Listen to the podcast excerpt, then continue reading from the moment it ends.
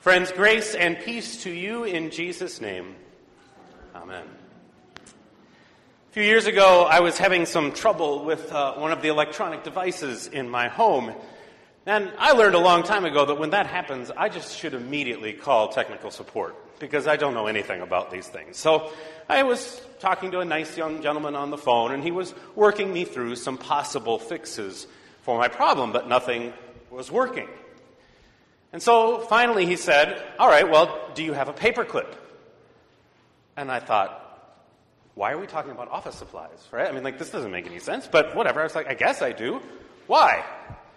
He said, All right, find a paperclip, open it up, unbend it, and on the side of the device, you'll see this tiny little hole that's just big enough to stick the end of that paperclip in, which to me sounded terrifying, right? And it's an electronic device, but whatever. I said, okay. I said, so stick it in and hold it for about 20 seconds and then release. And then you're going to have to set your whole device back up because what that does is it resets it back to factory defaults. But it should fix the problem.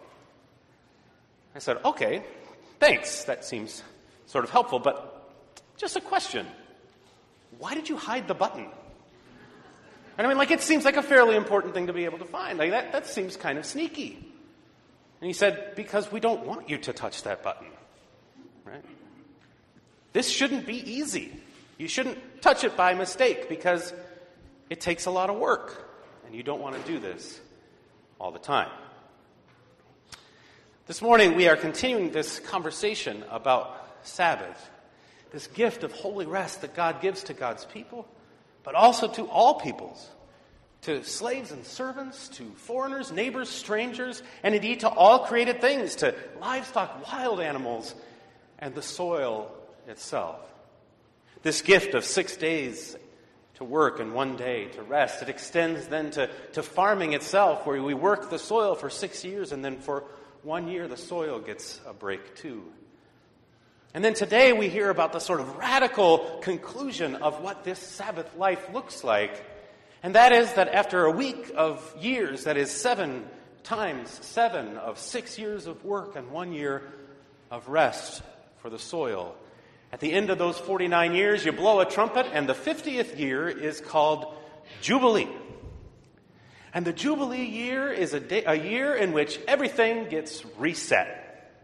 It goes back to factory default. If you have moved over the last couple generations, your family goes back to where you were before.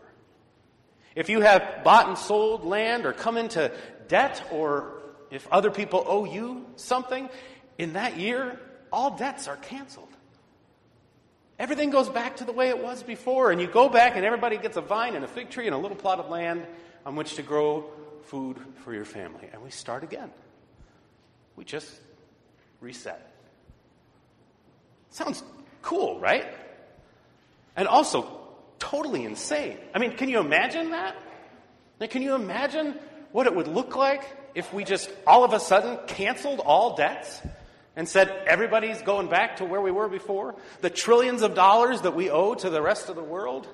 The, the trillions of dollars owed by other countries to other countries and to international banks, if all of a sudden we just canceled all that debt? Which, by the way, we tried some of that about 15 years ago at the turn of the millennium. There was a movement called the Jubilee to try and release some of the debts owed by developing third world countries, two thirds world countries, to former colonial masters and international banks. And, and we made some progress, but imagine if all debt, literally all, was just wiped away. $1.3 billion of student loans owed in the United States just disappeared. All our mortgages? It's crazy, right? And it sounds almost irresponsibly impractical. And it probably is. Indeed, we don't have any historical record that says that this year of Jubilee ever actually occurred, that they ever really put it into practice. Now, that doesn't mean that it didn't necessarily happen, it just means we don't have a historical record. But it does sound a little too good to be true. And yet, I want to caution us because it seems to me that often when we are confronted by Scripture with things that seem really radical or, or almost extreme, that it is so easy to just quickly dismiss them as impractical, right? God must really be thinking about something else because no one would ever ask that of me, right? So when Jesus says to the rich young ruler, sell everything and give it to the poor and then come and follow me, and everybody says, yeah, no way. That's not what he's talking about. And when Jesus says, love your enemies and pray for those who persecute you, and we turn on the TV and we say, yeah, but he didn't know about these guys. I mean, they're really scary. That there is a tendency when, when God asks of us really great things, huge, impossibly difficult things, that we just immediately dismiss them as impractical and never really ponder what, what was God thinking in the first place? And what's this about to begin with? So, what is the Jubilee about?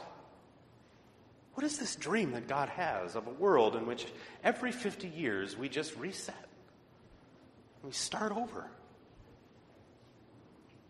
Well, it seems to me that before we could even begin to ponder the Sabbath of rest and this Jubilee year, we would first have to completely and totally surrender any notion that anything belongs to us at all. We'd have to completely surrender the notion that, that this property that I've put my name on or staked my flag in or, or purchased a deed or a title for actually belongs to me. That anything, anything at all, is mine. But that instead, all of it, and all that I am, belongs to God. Period. Because what debt does, and we all have debt, what debt does is it puts somebody else, usually a bank, in between us and God. We belong to them. Right? I don't own my house, the bank owns my house, and I send them a check every month for the privilege of getting to live there, but it's theirs. Right? It, it puts other things between us and the one who truly owns us and all things.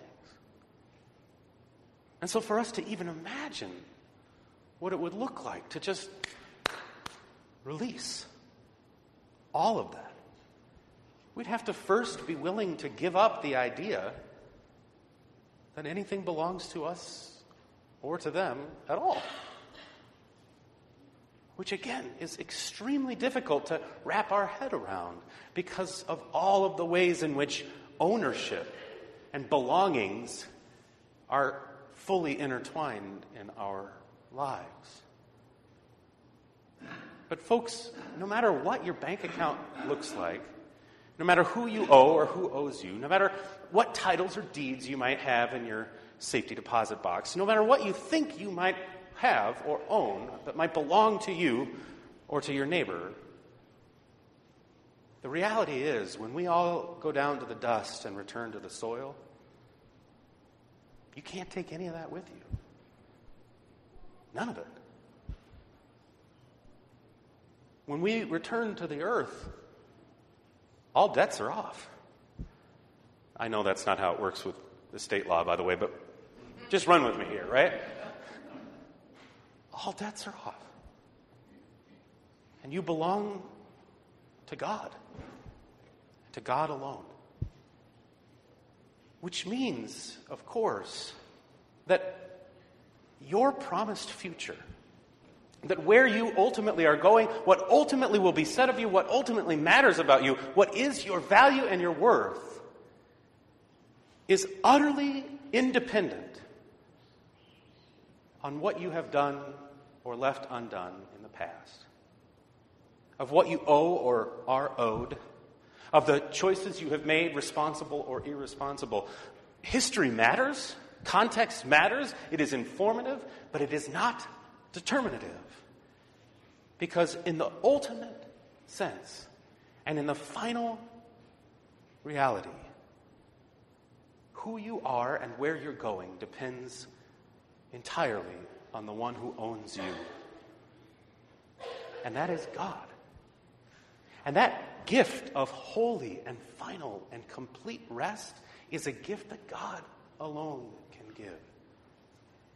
And we glimpse it when we release release ourselves and others from the idea that we belong to anything other than God. And the church has given us gifts by which to taste and see that ultimate reality, that promise that lies ahead, and that infiltrates our lives whenever we dare to be forgiving or forgiven. Because we don't check your mortgage statement or your bank accounts or your student loan statement before we serve you this meal. For the table belongs to God and to God alone, and God is abundantly gracious. We don't ask you who you've hurt or who's hurt you for a full remuneration of all the things that you have done or left undone before we wash you in the waters of life or sprinkle and spray and remember that gift by which God claimed you and all that you are forever. Because your promised future is not in any way dependent on the cycles of debt or guilt or shame or glory or envy or greed or anything else that has gone before. And so taste and see. Hold in your hand, glimpse this gift. That all that you are and all that you will be has already been given by the gracious and loving gift of God. And thanks be to God for that. Amen.